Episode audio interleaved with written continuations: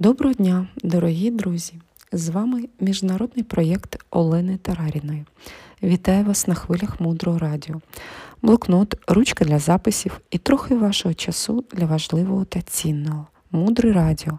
Слухай голос. Нагадую, вчора ми розбирали інструмент, який називається Чотири квітки.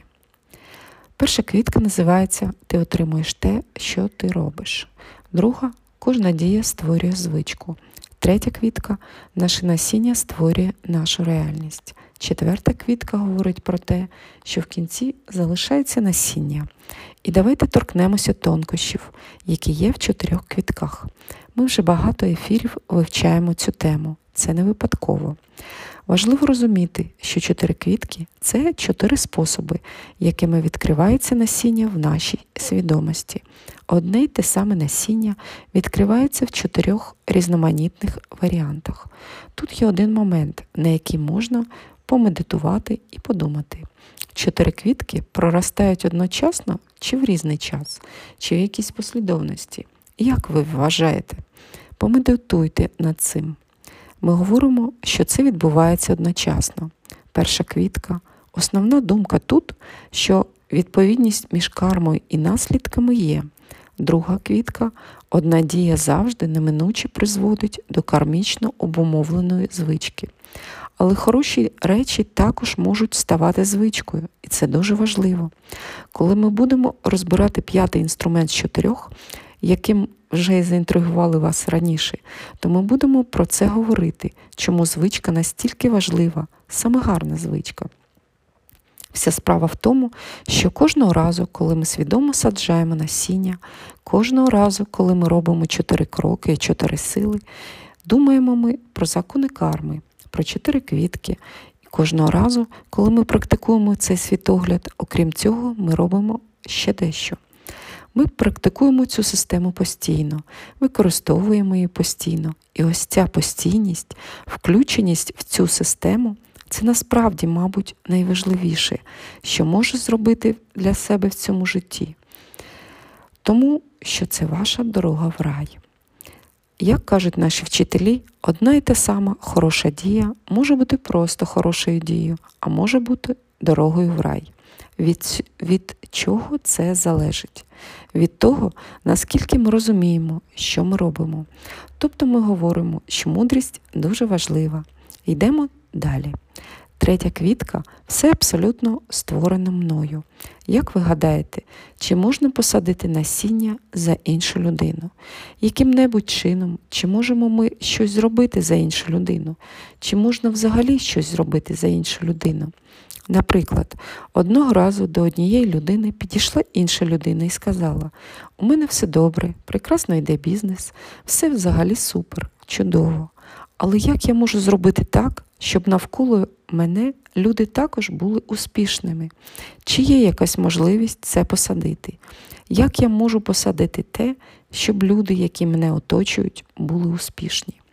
За іншу людину ми нічого посадити, на жаль, не можемо. Однак третя квітка говорить про те, що оскільки все створюється мною, якщо ми хочемо бачити світ навколо нас щасливим та в достатку, якщо ми хочемо вилікувати цей світ, то ми можемо вилікувати своє насіння, і цього буде достатньо. Я повторюю, це дуже важливо. Ми можемо вилікувати своє насіння, і цього буде достатньо. Четверте питання це питання майбутніх втілень. Які тонкощі тут? Ми говоримо, що насіння розкривається в новий світ, який проєктується з нашої свідомості, і ні в якому випадку тут не можна нав'язувати це уявлення. Будьте обережні, тому що ці знання знаходяться поза релігією.